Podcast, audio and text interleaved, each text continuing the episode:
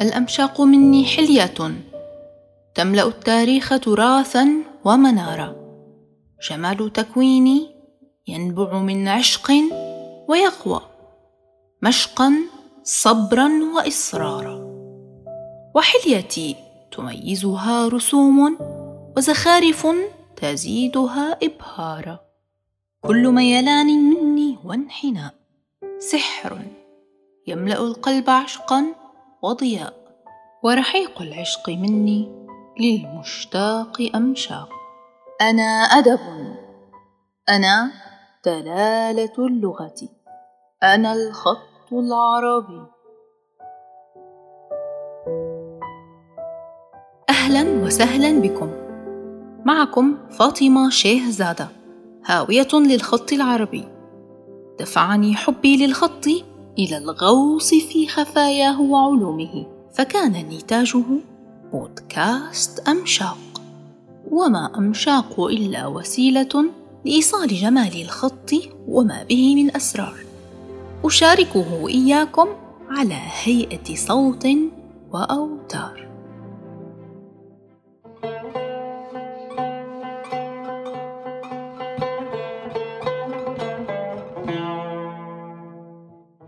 لقب على مر الزمان بالذاكرة الثانية للإنسان. رافق الكتابة منذ آلاف الأعوام. وما زال يزهر حياة البشر باختلاف أشكالهم والألوان. حفظ العلوم والحضارات عبر الزمان وهو كالذهب والفضة في القيمة يشتركان.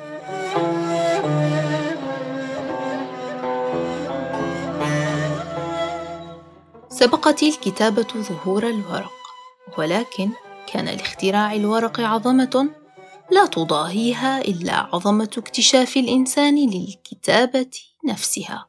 ويعتبر التدوين شكلا من أشكال نقل المعرفة والعلم ومعلما من معالم الهوية والتراث الإنساني على مدى العصور. وقد اعتمد الإنسان على مواد مختلفة في ذلك. حسب توافرها وشيوع استخدامها.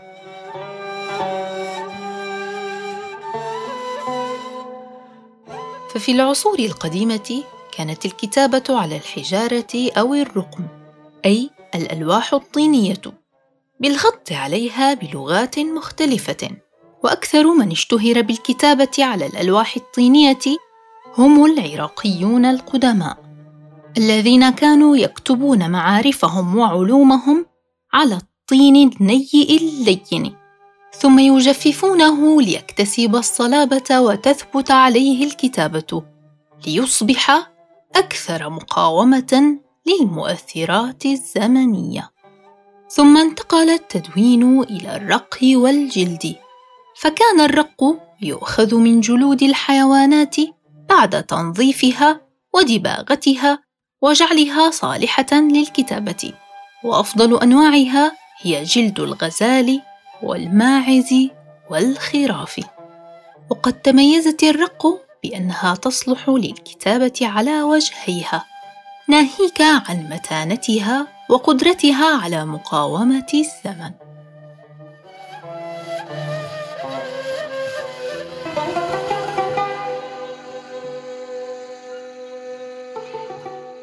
وباكتشاف الورق. غدا الوسيلة الاكثر شهرة واستخداما إلى يومنا هذا. ويتقاسم الصينيون والمصريون الأقدمية في ابتكار وصناعة الورق. فالورق المعروف بشكله الحالي تناسل صنعه من بعض النباتات وأغصان الأشجار وأوراقها. وعرف المصريون القدماء بورق البردي.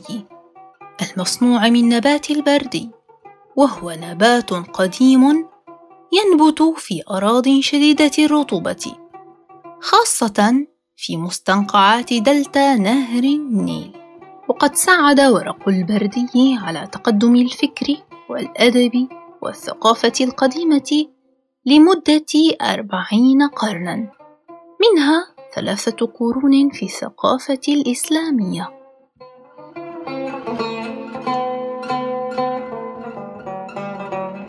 وقد عثر علماء الآثار على أقدم نموذج ورقي في الصين. يعود لعام 105 ميلادي. مصنوع من بقايا الألياف النسيجية لبعض النباتات. وقد عرف عنهم أنهم كانوا يصنعونه من أوراق الشجر أو من أطراف أغصان الحري ظلت صناعة الورق مقتصرة على أهل الصين لمدة خمسمائة عام. ثم انتقلت إلى البلدان المجاورة لها وصولا إلى سمرقند ثم إلى العراق وبعدها إلى الشام والقاهرة. تاليها إلى الأندلس على أيدي العرب وصولا إلى أوروبا. وقد كان العرب يطلقون على الورق أو على نوع منه اسم الكاغد وهو لفظ فارسي معرب بمعنى القرطاس. وأسس أول مصنع للورق في بغداد على يد الخليفة هارون الرشيد.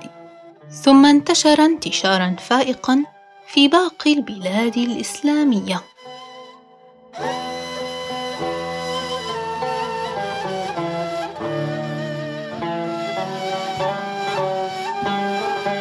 واستطاع العرب تطوير صناعة الورق.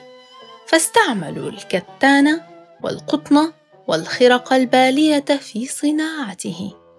ويعد هذا التطوير أهم اختراع عربي خدم الإنسانية والحضارة العالمية خدمة لا مثيل لها. يا ترى ما الفرق بين الورق المستخدم حاليا وبين ورق الخطاطين؟ ولماذا لا نستطيع إخراج اللوحات إلا على ورق خاص بالخط العربي؟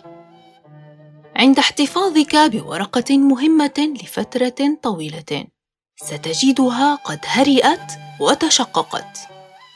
فتتساءل في نفسك حيرانا لم أعبث بها وحافظت عليها فلماذا تتكسر هكذا؟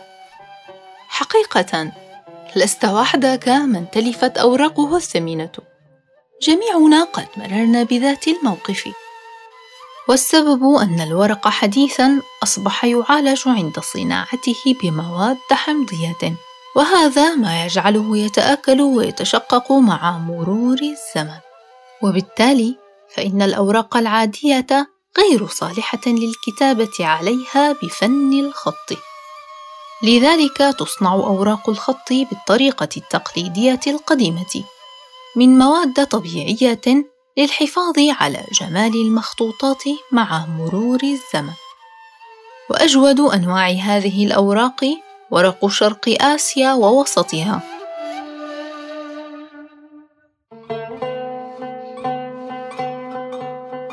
بعد خوض تجارب على أنواع كثيرة للأشجار وجدوا أن وجود خصائص معينة للورق يجب أن تتواجد بطبيعة أغصان الشجرة كأن تكون متماسكة وقابلة للتقهير. ووجدوا أن أنسبها للكتابه هو شجر الجوت والموز والتوت والبامبو.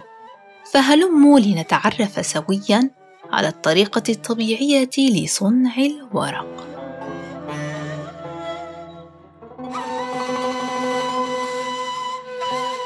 نأخذ من الشجر أوراقه أو أغصانه ونقوم بنزع الطبقة الخارجية للغصن أي اللحاء.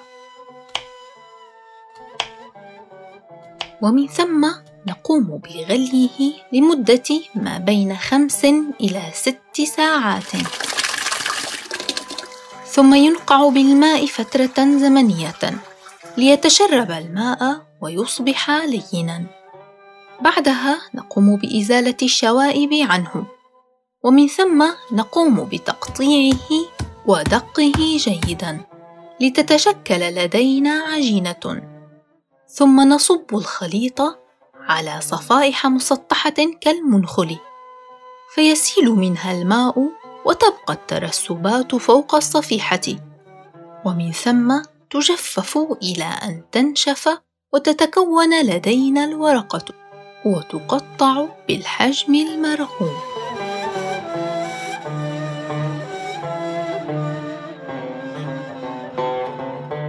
عدت تلك الصناعة سرية لا تفشى قواعدها مما أدى إلى وجود حقوق امتياز لمن يبدع في هذه الصنعة. كما هو الحال بشأن منح براءة اختراع في عصرنا هذا. هل ظننتم أن عملية صنع الورق كافية لجعلها مؤهلة للكتابة عليها؟ لا، لأنها يجب أن تمر بمرحلة التقهير، ولمعرفة ما هو فن التقهير وطريقته بأسراره وبشكل تفصيلي. تابعوني في الحلقة القادمة من بودكاست أمشاق. بالتعاون مع نادي البودلاينز. ولا تنسوا الاطلاع على صفحتنا في إنستغرام وتويتر.